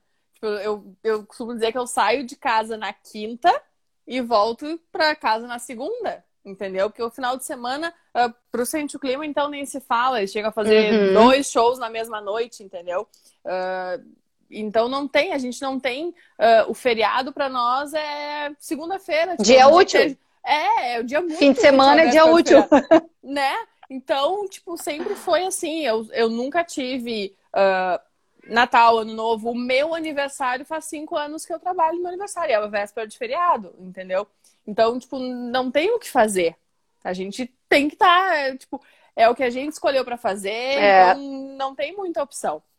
E pra mim nunca foi problema. Tipo, o problema foi e sempre vai ser eu tentar ficar o mais próximo do meu filho possível, entendeu? Claro. Porque, como eu disse, eu trabalho durante o dia, entendeu? Então, eu trabalho em horário comercial, e eu produzo eventos na madrugada, e no outro dia de manhã eu tô de novo. Então, era isso, entende? Eu tinha que, em certos momentos, dizer, tá, não, vou parar um pouquinho pra ficar com meu filho. Uhum. Mas, tipo, o pouquinho que eu parava era no celular, era resolvendo alguma coisa. Vou me dar folga. E raras vezes a gente consegue fazer isso. O vou me dar folga quase nunca existe, entendeu? A gente não consegue. Já aconteceu de eu fazer evento, de uma família viajar, Porto Alegre, coisa assim, vão ficar lá, feriado, e eu não ia, eu ficar aqui. Ou sair eu vou, mas eu pergunto, tem Wi-Fi? E aí parece que eu sou uma viciada, mas não é isso. A gente trabalha. É porque eu não posso ficar sem internet, entendeu? E eu não posso contar com a 4G numa viagem, porque chega num lugar, às vezes não funciona. Então, assim, tem Wi-Fi. E aí eu dizia, tá, não, a família vai viajar o final de semana todo, tá, eu trabalho na sexta. Eu chegar em casa às 7 horas da manhã depois do evento e dizer, tá, não, eu vou pegar a estrada e vou ir. Porque senão eu nunca vou ver minha família, entendeu? Então eu cansava de ir pra churrasco, coisa assim, em família, com sono, morta, de virada. Porque ou eu fazia, ou eu não ia nunca curtir nada em família, entendeu? A gente falou da nossa rotina, que parece que é horrível, mas também não é tão ruim assim, gente. Não é tão ruim assim. Não é. A gente gosta do que a gente faz. É sofrido, mas é bom. Então, quando a gente estava conversando para, enfim, criar um script, assim, pra gente seguir, porque eu sempre falo que não é, a ideia não é que seja uma entrevista, é muito mais a pessoa contar da rotina dela, contar o que ela faz, contar histórias. Então, uma das coisas que eu achei interessante e que tu falou foi do teu maior desafio profissional. Foi. E eu queria que tu contasse um pouquinho o que rolou. Na função essa de produzir muito show, a produtora que eu trabalhava, na época, a BA, eles receberam o desafio e fecharam a produção de carnavais, tá? Carnaval municipal. Na época era Pelotas, acho que era só Pelotas no primeiro ano. E aí... eu recebi o maior desafio profissional da minha vida, que foi produzir sozinha o Carnaval de Pelotas de 2019. Então, foi a mesma coisa de sempre. Tipo, Richard chegou pra mim e disse assim, vamos fazer o Carnaval de Pelotas. Não, minto. Eu fui no lançamento do Carnaval de Pelotas como promoter da marca patrocinadora do evento. Eu presenciei o lançamento e eu ainda não tava... eu tive alguns tempos que eu não trabalhava mais com a BA, enfim. E aí, no lançamento, eu dei parabéns pro Richard. Ele disse, cara, se tu precisar de mim, tamo junto e vamos lá. Deu 2, 3 dias, eu comecei a trabalhar com o carnaval. E aí ele pegou... Vou precisar assim, de ti. Exatamente. E, tipo, partia muito de mim, assim, ir lá e dizer, olha, eu posso te ajudar. Então, o carnaval foi a mesma coisa. Eu digo, cara, se precisar de mim, vamos junto, eu te ajudo. Só que aconteceu que a gente tinha um ritmo muito frenético de produções. Então, tipo, no momento que o Richard tinha que estar na cidade, no outro dia ele tinha que estar em Porto Alegre, no outro dia ele tinha que estar em Uruguaiana. Então, em Pelotas, acabou que ficou eu. Então, tipo, ele entregou na minha mão o carnaval de Pelotas e disse assim, ó, resolve. Eu preciso que tu toque pra frente. O famoso resolve. O famoso resolve. Então, tipo, eu preciso que tu toque pra frente, que tu faça andar, que tu produza, que, tipo, eu vou voltar daqui a uns dias porque eu tenho que estar em outro lugar. Então, é muito diferente produzir um evento que envolve prefeitura, que envolve órgãos de segurança, tipo, coisas, documentação e burocracia que um show não exige, entendeu? Tipo, um show, no máximo, é um ECAD, um SSQN, entendeu? Um alvará, PPCI. um PPCI, um bombeiro e vambora. E o carnaval, não. Tipo, era 3, 4 dias de evento, é um evento público, entendeu? Nós éramos uma empresa privada, mas é um evento público, com venda de ingresso muito antecipada. Tipo, a gente chegou a parcelar em 9, 10 vezes os ingressos. Tipo, a gente começou muito tempo antes a produção desse evento. Então, era uma coisa que eu fiz. Mas eu chegava em casa todos os dias à noite e eu me matava chorando. Eu dizia, cara, eu não vou dar vencimento. Eu não vou conseguir. Porque, novamente, foi a Andressa para vender os ingressos, para controlar os camarotes, para montar, para descobrir onde é que tinha que entrar, onde é que tinha que sair. Tipo, as minhas reuniões com o Richard era um mapa estendido em cima de uma mesa e a gente batendo cabeça. Tipo, pra onde é que tem que entrar, pra onde é que tem que sair, a pulseira daqui vai ser qual cor, a pulseira de lá vai ser qual cor. Então, tipo, foi meses, foi, na verdade, praticamente um ano eu enxergando um mapa de carnaval na minha frente, entendeu? Eu sentava na frente do mapa às 7 da manhã, eu saía da frente do mapa do carnaval às 7 horas da manhã do outro dia. Então, e a venda, e eu emitia os boletos, as pessoas atrasavam os boletos, eu reemitia, eu fazia a venda, eu fazia a produção, então era um horror. Tipo, de chegar em reuniões, assim, ah, não, a gente precisa de uma reunião contigo para saber por onde é que vai ser os acessos do carnaval. Chegar eu e tá guarda, bombeiro, polícia, prefeito, tipo, tudo. E eu, tipo, puta, o que eu tô fazendo aqui? Entendeu? Tipo, é eu sem o Richard, que não tava aí, para responder pelo evento. Um evento da cidade, entendeu? Não era um show da minha produtora que eu trabalhava. Era um show para cidade. E muito dessa burocracia que acontece nesse tipo de evento municipal, público em geral, a casa noturna ou a casa de shows já passou. Então, ela já tem as liberações necessárias, ela já tem PPCI, ela já tem, entendeu? Exatamente. Então, são várias etapas na frente, né? Quando tu vai fazer um evento desse, tu tem que começar do zero, é literalmente do zero. E aí, tipo, as burocracias mais pesadas, que eu digo, o Richard ia, que era a prefeitura, então, reuniões com o prefeito e tal. Tipo, então, ele viabilizou o evento. Tipo, tá, o evento é nosso, o evento vai acontecer. Agora produz. Entendeu? E, tipo, eu peguei o mapa, a montagem começou, acho que era uns 2 meses antes, eu peguei o mapa e fui pra dentro da passarela. Tipo, eu sabia exatamente o que tinha que montar, entendeu? Tipo, o Richard chegava e me dizia, esse camarote eu preciso mesmo montar? Eu digo, sim, que é do fulaninho. Tipo, eu sabia, eram, acho que 192 camarotes, eu sabia a numeração e o nome da pessoa do camarote, de tanto que eu engolia aquele mapa, entendeu? Então, sim, não precisava mais do mapa, tu era o mapa. Não precisava. Ele me disse, tem certeza? Eu disse, sim, tem certeza. É 3 metros para um lado, é 4 metros para o outro. Aqui, esse camarote tem que estar de frente para esse, entendeu? Então, foi o maior desafio da minha vida. E eu chorava sem parar todos os dias. Tipo, eu chegava em casa, eu chorava e disse, cara, eu não vou dar vencimento, eu não vou conseguir. E o meu nervoso do eu não vou conseguir é a pessoa que comprou o ingresso vai chegar lá e vai estar alguma coisa errada. Então, tipo, e eu brigava. O Richard dizia, não, vamos entregar as pulseiras antes. Eu disse, não vamos, nós vamos entregar na hora, porque senão vai dar confusão, porque, entendeu? Então, além de produzir, montar, eu tive que gerir. Tipo, quem que vai entrar naquele acesso, quem vai estar lá, como é que vai fazer a troca do ingresso. Foi tudo, entendeu? E ele chegou, se eu não me engano, acho que uns 2 meses antes do evento pra cidade. tipo, pra gente fazer só o final. E às vezes, tipo, era rádio, era TV ligando, entrevista, explicação. Eu disse, gente, eu não sei nem o que eu vou falar, mas eu vou. Se sou eu, tem que ir. Entendeu? Então, eu ligar e dizer assim, cara, fulaninho chamou uma entrevista. E, tipo, e às vezes, ser gente que... O carnaval tem muito disso, das pessoas... Olha quem apareceu. A minha tá na rua. E, tipo, tem muito disso das pessoas não quererem que tu explique o que vai acontecer, mas as pessoas te questionarem como tu vai fazer. Então, eu ia pra entrevistas extremamente pesadas, entendeu? Das pessoas não quererem me dizer assim, ó, me conta como é que vai ser o carnaval. Não, é tipo, isso aqui? E esse camarote, por que não foi assim? Por que não parcelou em mais? Porque... Entendeu? Então, eu tinha que, na verdade, as entrevistas que eu ia... Era pra me defender, sabe? E chegava eu... É, mas era bem isso. E chegava eu pra me defender com o mapa, dizendo, ah, eu sei que entra aqui, sai aqui. Entendeu? Eu era muito segura pra passar a informação, porque eu decorei aquele negócio de cabo a rabo. Entendeu? Mas foi muito, muito, muito desafiador. Tipo, hoje, é que nem eu digo, quando tu entrega, dá um alívio, tipo...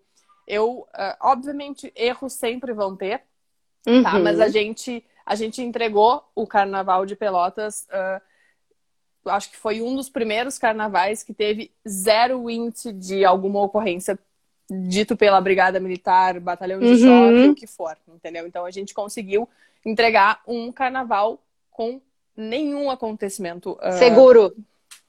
Exatamente, foi um carnaval extremamente seguro. Então, obviamente, erros de logística ou o que for sempre acontece. É um evento, né, novo e tal, mas assim, que o objetivo, na verdade, de quem tá no backstage ali por trás, né, no bastidor, é fazer com que não é evitar o erro, é evitar que o público perceba o erro, evitar que o público sofra com aquele erro. Exatamente. Porque eu tenho certeza que essa situação que tu tá passando de que tiveram erros, eu tenho certeza que não chegou no público. Não, exatamente. Então... e o nosso maior medo sempre foi esse. Tipo, é carnaval, entendeu? Dá uma briga, Enfim, a gente olha tanta notícia negativa, tanta coisa, e eu só rezava. Quando acabava o dia, eu disse, ai, graças a Deus, a gente acabou mais um dia com tudo zero menos a zero, entendeu?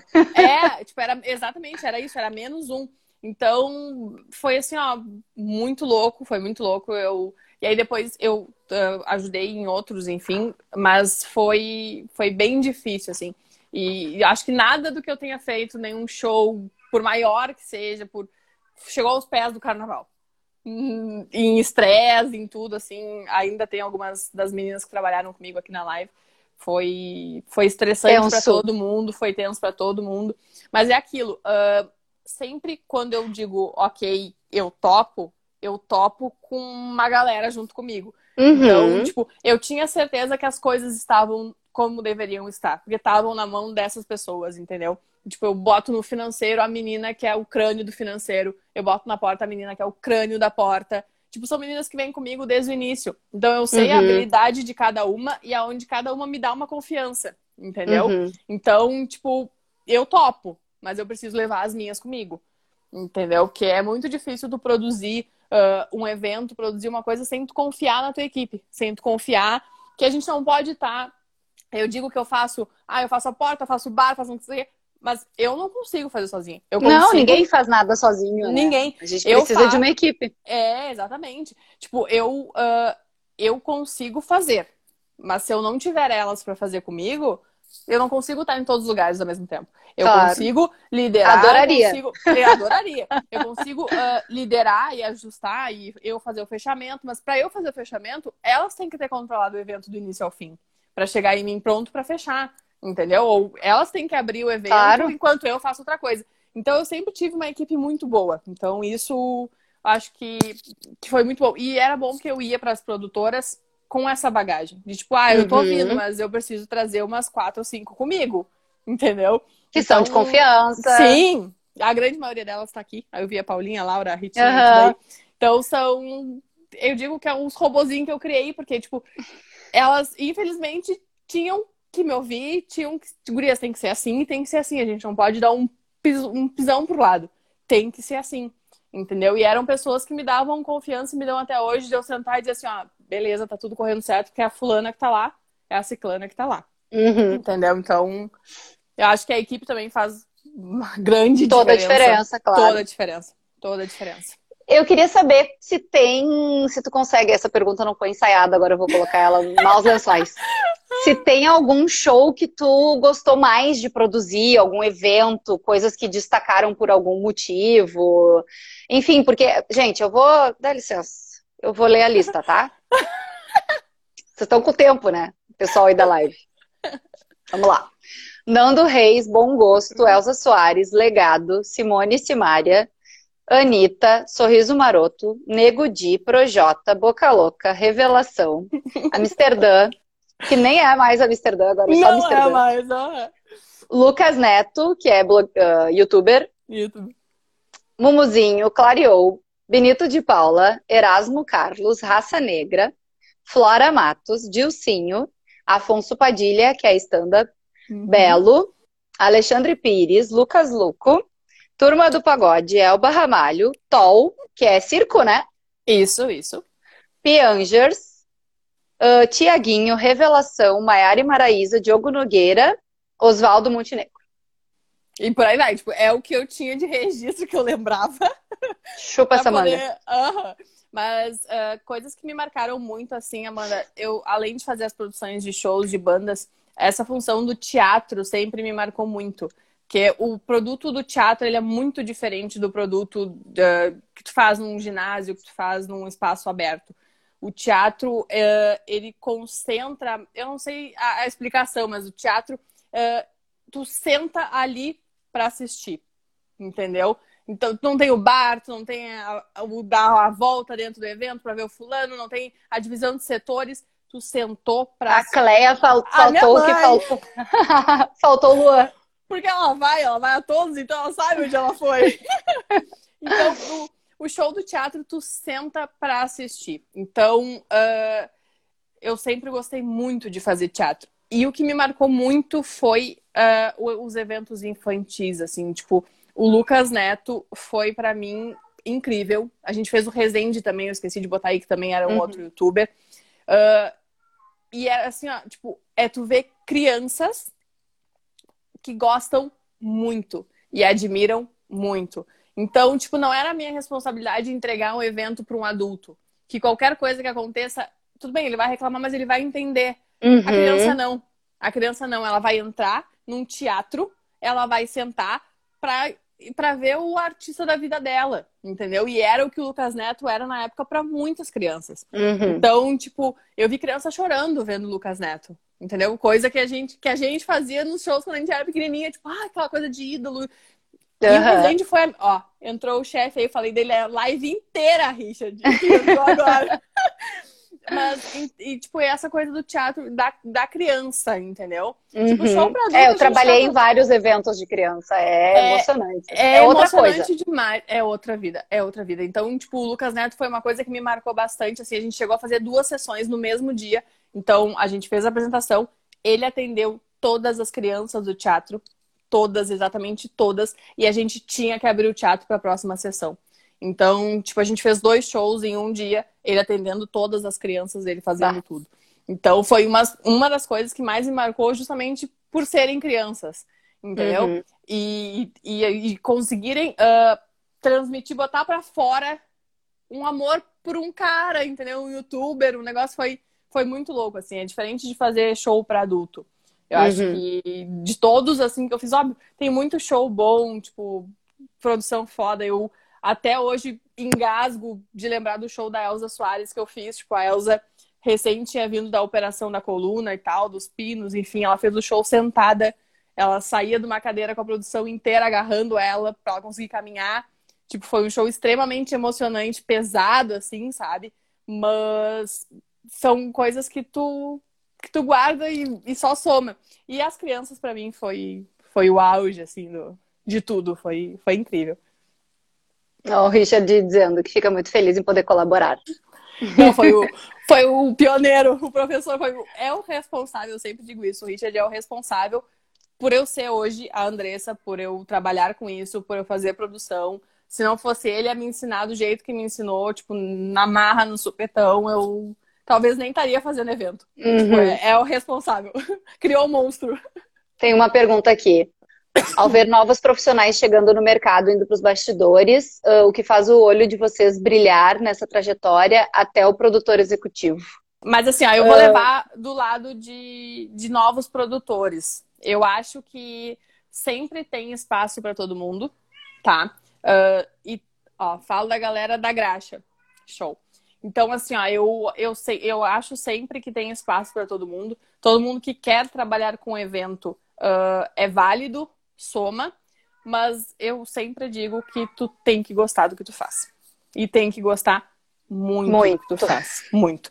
E em relação à questão da graxa ali que eu falei antes de ter uma equipe. Ó, de ter uma equipe. A gente não faz nada sem a graxa. Uhum. A graxa, para quem não sabe, é todo o pessoal de trás. É o pessoal de preto. É o pessoal de preto. É quem carrega, é quem monta, é quem desmonta, enfim. É quem essenciais. Essenciais é o que faz tudo acontecer. Então, é admirável, é louvável. Nenhum evento se faz se não tiver a graxa. Então, e é o que eu disse antes, tipo, a gente tem a honra aqui em Pelotas de ter sempre a mesma graxa. Então, a gente já conhece os músicos, conhece os holds, conhece os técnicos. Então, o mal é o coração da entrega. É bem isso. Tipo, é uma engrenagem, gente. Tipo, O evento não se faz só com o produtor. O artista não faz um evento sozinho. A gente não abre um evento sem uma equipe na porta, uma equipe no bar, uma equipe de segurança. Entendeu? Então, para tu fazer um evento... E outra coisa que eu digo, ser produtor de evento, no caso, contratante, eu vou fazer um evento, envolve muito mais do que só a vontade de fazer um evento, entendeu? Esse tipo de situação de... Não é nem questão de aventureiros, mas é pessoas que acham que botar um evento na rua é fácil, entendeu? É muito complicado, entendeu? Tu entregar um evento é muito difícil. Além de que envolve muitas... Esses que tu chamou de aventureiros, eu acho que é uma excelente palavra. Eu acho que as pessoas desconhecem o tanto de gente, o tanto de etapas que são necessárias para tu conseguir tornar a tua vontade uma realidade. As pessoas simplesmente não sabem. E elas decidem fazer aquilo ali e vão descobrindo ao decorrer. E isso causa diversos problemas. Então, eu acho que esse é a grande situação assim que acontece com pessoas que não estão acostumadas. Não é que quem não trabalha no ramo não possa fazer um evento. Sim, é isso. Com certeza. Mas a pessoa precisa primeiro fazer um estudo de quem ela vai precisar contratar. É que nem tu disse, não basta vontade. Eu diria mais, não basta vontade e também não basta ter dinheiro. Porque às vezes a pessoa tem dinheiro, mas se tu não sabe quem contratar, não resolve. Não adianta, não adianta. É o que eu sempre digo, é a graxa, é os técnicos, é os produtores. Nenhum evento a gente vai conseguir fazer. Eu não consigo fazer um evento só com a minha equipe, entendeu? Eu não consigo pegar 3, 4 produtores e fazer um evento. Então, é aí que a gente valoriza ainda mais as equipes. E, na verdade, a engrenagem. Porque não adianta tu ter as equipes. As equipes, elas têm que trabalhar harmonicamente. Elas têm que fazer... Elas estão num evento só.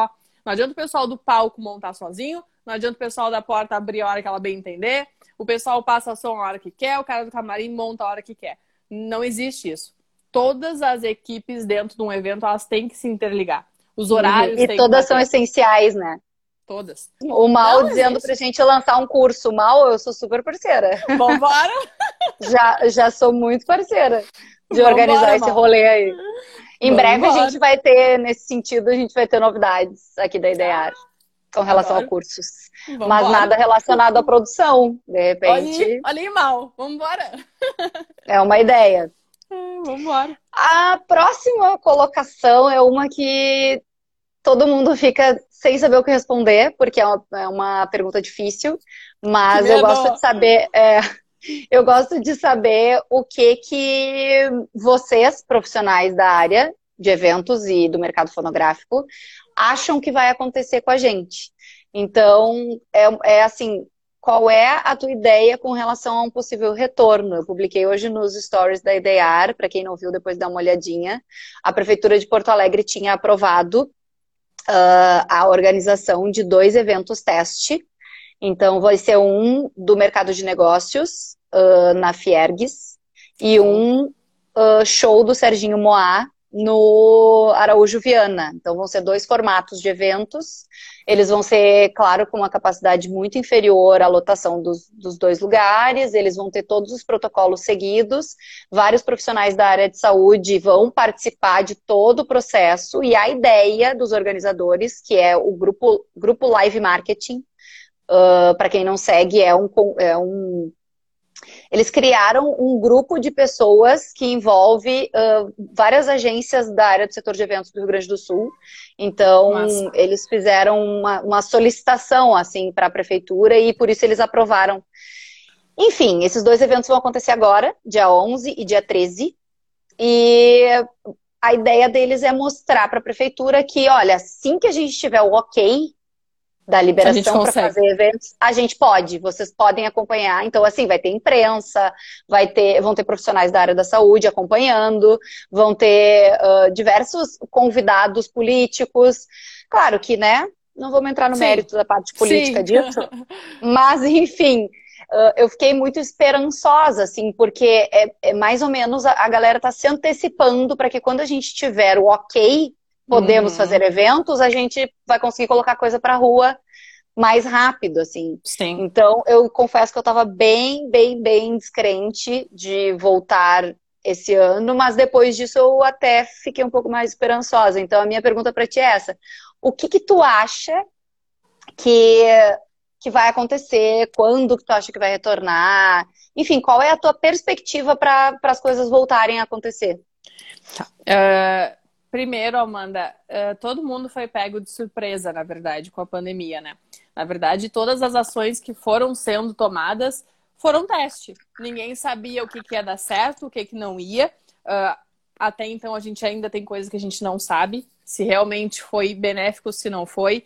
Mas a gente que vive no meio do evento, a gente sabe o quão ruim foi. A gente está desde março, exatamente, a gente está desde março. Eu não falo... nós, enquanto Sente o Clima, tá? O Sente o Clima segue trabalhando, segue produzindo, enfim. Mas em relação a shows e pessoal de evento, pessoal de produção, a graxa, o que a gente estava comentando antes, as equipes, entendeu?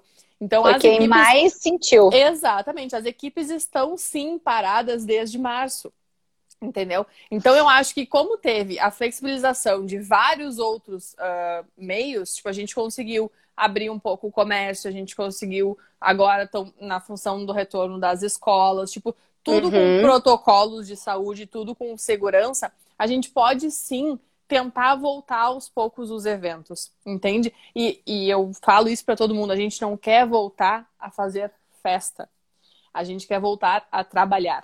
Isso é trabalho, isso é emprego. A gente não vai lá pra se divertir, a gente não tá indo pra farrear, pra fazer aglomeração, pra beber. A gente mexe com a economia, a gente gera muita grana para muita gente. Num show desse grande porte que a gente estava falando, a gente não trabalha com menos de 200 pessoas direto ou indiretamente, entendeu? Então são 200 pessoas, 100 pessoas, 10 pessoas que estão paradas desde março, que não tem nenhuma outra fonte de renda, que a vida toda fazem isso, entendeu? Então, a gente gera trabalho pra caramba. Então, não é dizer, ah, não, a gente quer voltar a fazer festa, se aglomerar só pra beber e se divertir. Não, tem gente que vive disso, entendeu? Então, assim como o comércio quer trabalhar, os donos de escola querem retornar, a gente também precisa, com protocolos e questões de segurança, voltar a fazer o nosso trabalho, entendeu? E automaticamente, óbvio, a gente não é hipócrita, a gente gera diversão, a gente gera entretenimento, entendeu? A gente gera produto, enfim, mas é um trabalho. É um trabalho como qualquer outro. Então, assim como está tendo flexibilidade para todos os outros tentarem retornar, nós também precisamos. E nós também vamos fazer com a mesma excelência, com o mesmo cuidado que está todo mundo fazendo. Entendeu? Provavelmente mais, né? A reportagem que eu compartilhei hoje, que é excelente, tá? Eu publiquei o print no story da Idear, vocês podem olhar depois. Tá no site da Gaúcha, da ZH. Que eles falam exatamente disso, que enquanto organizadores de evento, a gente vai ter o cadastro de todo mundo que esteve no evento, a gente tem os dados pessoais dessas pessoas, a gente sabe onde cada pessoa estava sentada, que é muito diferente, por exemplo, do controle que não se tem num shopping. Exatamente. Não se tem esse controle no shopping, e os shoppings estão abertos. Então, até que ponto estar no shopping, ou estar na praia, ou estar nas praças é mais seguro do que estar num teatro. É. Não, e na verdade eu até vi, não me lembro aonde foi, que teve show no mesmo formato de um drive-in, só que eles montaram camarotes. Em vez de posicionar os carros, eles montaram camarotes. Foi em Londres, se eu não me engano. Londres, eu compartilhei acho que foi, aqui. Né? É. Então, não digo assim, ó, nós vamos saber fazer. Mas é isso que tu disse, a gente consegue ter muito mais controle que um shopping não tem, que uma praia não tem. A gente consegue limitar exatamente onde a pessoa vai estar, o distanciamento que a pessoa vai estar, e a gente consegue ter a logística necessária para isso. Porque a gente tem a logística de onde a pessoa entra, o bar que ela vai e aonde ela pode circular. Se a gente limitar que ela tem que ficar ali, a gente vai saber exatamente para onde ela entra, para onde ela sai e como ela vai no banheiro. Entendeu? Então, assim como as pessoas têm, os outros lugares têm protocolos, a gente também pode ter protocolo. E a gente vai ser tão rígido como. Então, não tem um porquê de, no momento que está sendo quase tudo liberado e flexibilizado, só o meio dos eventos ficar de fora. Entendeu? Então, não tem como a gente, o evento não precisa. Como não precisa? Tem gente de verdade precisando. E as lives foram muito boas para isso, entendeu? A gente precisou fazer live, a gente precisou... muitos precisaram se reinventar. O novo normal para a galera da música, gente que não tinha canal, gente que não tinha produto digital, teve que aprender a usar para fazer e muitas vezes para salvar a galera da graxa. Teve que fazer live. Mas eu ia dizer que foi uma saída muito legal, mas financeiramente ela funcionou para os grandes e não tanto para os pequenos, porque os pequenos fizeram a live, quase todos que eu vi, para arrecadar comida para poder alimentar as suas equipes. Graxa, exatamente. Então, a geração de renda mesmo, a live não traz para quem é pequeno. Porque os grandes têm grandes patrocínios, os pequenos não têm isso, né, gente? O patrocínio vai para pagar a live. E mesmo assim, tipo, eu como produtora dos meninos, as lives que a gente tentou fazer... os patrocinadores que antes a gente conseguia com muita facilidade, também estavam vivendo a pandemia e a crise. Entendeu? Gente que sempre nos apoiou na primeira, na segunda, disse, bah, já não dá mais pra mim. Entendeu? Então é isso, a live pros pequenos foi pra salvar a galera da graxa, foi pra salvar o músico que só faz isso, entendeu? E teve também muita gente que se reinventou. Tipo, era músico, viu que não ia dar, que a gente não ia voltar tão cedo e fez outra coisa, entendeu? Inventou outra coisa pra fazer. Então eu acho assim, ó, tu perguntou sobre o que eu acho de como vai ser. Vai ser muito difícil o nosso retorno. A gente vai ter que provar que a gente consegue fazer, entendeu? Porque a gente não envolve serviço essencial, a gente não vende comida, a gente não é visto como essencial. Não é transporte, não é comida, é diversão. E diversão muitas vezes não é levado em consideração. Então a gente vai ter que provar que a gente consegue.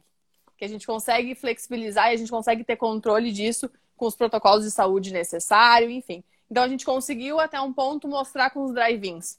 A gente começou a mostrar as caras, começaram a se arriscar a fazer drive-in com os protocolos certos, deu certo. Então, agora a gente tem que dar um próximo passo. A gente não pode recuar, entendeu? Então, a gente tem que dar o próximo passo e mostrar que a gente pode, sim, voltar. Vai demorar muito pra gente poder curtir uma festa como a gente curtia. Todo mundo junto. Ah, com certeza. Vai demorar demais. Então, a gente tem que se reinventar. A gente não tem opção. Então, a gente está se reinventando. Vai produto digital, vai drive-in, vai festa com um local marcado. Mas a gente vai ter que fazer. A gente vai ter que fazer porque a galera precisa. Tem gente que vive disso e não tem como ser diferente. Deixa eu ver se eu vi uma pergunta aqui. Uma pergunta ali daquele mesmo menino. Vamos voltar. Nos comentários? Ali, ó, vocês fazem pesquisa de qualidade com o público, visando campanhas de marketing futuras nos eventos. Posso responder? Pode. Na verdade, o feedback, ele vem, tá? Geralmente a gente faz uma pesquisa da pré-produção, tipo, o que vocês querem ver, qual é o show que vocês queriam na cidade de vocês, tipo, que o pessoal já dá um feedback, porque a gente, às vezes, o produtor vai muito no esse aqui tá fazendo sucesso. Esse aqui tá em tudo que é lugar. Tá, mas será que é o que a galera vai consumir? É o que a galera quer ir lá ver? Então tem a pesquisa da pré-produção, que é tipo, o que vocês querem ver. E o automático, tipo, a rede social nos dá uma porta aberta pra tudo que é tipo de informação. Então o pós-evento, a gente não precisa perguntar pras pessoas. As pessoas abrem a rede social e elas dão o feedback. Quando é negativo, quando é positivo. Principalmente quando é negativo. Mas, tipo, a gente tem... não é necessário fazer uma ação de marketing nesse atual momento, que a rede social está muito aberta, para esse tipo de coisa. É excelente, o feedback é maravilhoso, mas o feedback vem ao natural. Há um bom tempo já ele vem ao natural. Acho que é mais ou menos isso que ele queria saber. Então tá, quero te agradecer por ter aceitado participar, ter dispondo desse tempo pra gente conversar, trazer tanta informação legal, falar um pouco da importância do produtor executivo. Acho que foi importante para vários artistas que acompanharam a gente, pro pessoal que vai assistir ainda. É importante que as duas etapas das nossas lives vão ficar aqui no IGTV e depois vão para o nosso podcast, depois vão para o canal do YouTube. Agradecer a Lollipop de novo. A gente tá muito chique de patrocinador, de look. Muito chique, eu tô um nojo. E dizer para vocês marcarem os amigos de vocês nas lives, tanto aqui no IGTV quanto no YouTube, enviarem esses conteúdos para quem vocês conhecem que pode se interessar. A gente tem outros 7 episódios. Para quem não assistiu, dá uma olhada, estão também no YouTube, no nosso podcast e aqui no IGTV. São várias pautas interessantes para quem trabalha no mercado da música. Rolou uma pergunta aqui enquanto eu tava falando? Rolou, eu vi. Olha, da minha parte, sim, a gente estrutura a persona do artista. Então, em termos de rede social, a gente tem a definição de persona, de público-alvo, para poder trabalhar as redes sociais daquele artista. Geralmente, essa criação da persona para direcionar os shows, ela é feita por quem cria o conceito do evento. Então, eu acho que não está muito na parte que a Andressa faz, né? Não. Que ela executa. Então, se eu sou a agência que está produzindo esse evento, eu faria, é que não é uma atribuição da Idear, mas eu faria o conceito da persona desse evento para fazer esse direcionamento, até para criar as ações de marketing, para criar as ações de impulsionamento de mídias e para a contratação, né, das equipes e dos artistas. Então, eu entregaria isso já pronto para a Andressa executar. Então, provavelmente, as agências que fazem a concepção dos eventos fazem esse trabalho. Mas não é minha atribuição, porque a gente trabalha diretamente com os artistas. E também não é atribuição da Andressa, que executa. É, exatamente. Eu tô vendo aqui várias pessoas parabenizando a gente. Obrigada, pessoal. Apesar de a gente não ficar lendo e tal, os comentários de vocês, a gente vê. A gente só não fica parando, porque senão a gente não consegue dar continuidade no assunto. De novo, obrigada por ter participado. Que a gente possa se encontrar em breve. Por favor. Uma próxima produção do Sente o Clima, pelo menos. Por favor. Amanda, vou agradecer. Muito obrigada pelo convite. É maravilhoso poder falar de evento. Eu estava muito ansiosa, porque eu queria poder falar tudo. E falaria por mais horas aqui, porque eu sou apaixonada pelo que eu faço e gosto de passar para as pessoas o que realmente é, entendeu? Tipo, é lindo de ver o evento pronto, mas tem muito trabalho, tem muita galera batalhando para entregar as coisas e cada vez mais, graças a Deus, a gente está aparecendo, a gente está conseguindo mostrar o nosso trabalho e isso é excelente. Eu vi praticamente quase todas as outras lives e... Para quem gosta do meio, para quem trabalha com isso, assistam, gente, assistam. E aproveitando, se ficou alguma pergunta que a gente não respondeu, eu deixo os meus canais, as minhas redes sociais abertas também para qualquer outra dúvida que surja, alguma coisa. A gente enriquece mais ainda o meio dividindo as informações, entendeu? Não adianta eu reter para mim. Se ali na esquina eu vou precisar de uma equipe de 100 pessoas e eles têm que estar preparados. Então, a gente gosta muito, quem é do meio de evento gosta muito de partilhar das experiências, das coisas, e chamar e conversar, e bah, o que tu fez, o que tu faz.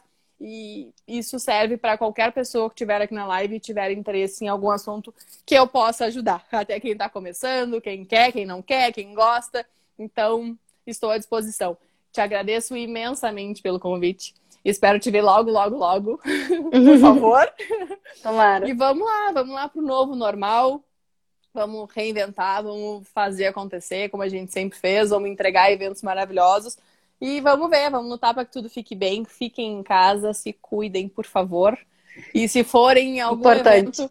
e se forem em algum evento daqui para frente, tenham a certeza de que a gente trabalha muito para que tudo dê certo. A gente trabalha muito para que todos os protocolos sejam seguidos. E a gente trabalha muito para entregar um evento excelente. Então, se forem, vão confiantes de que, com certeza, a gente deu de tudo que a gente podia para que isso acontecesse.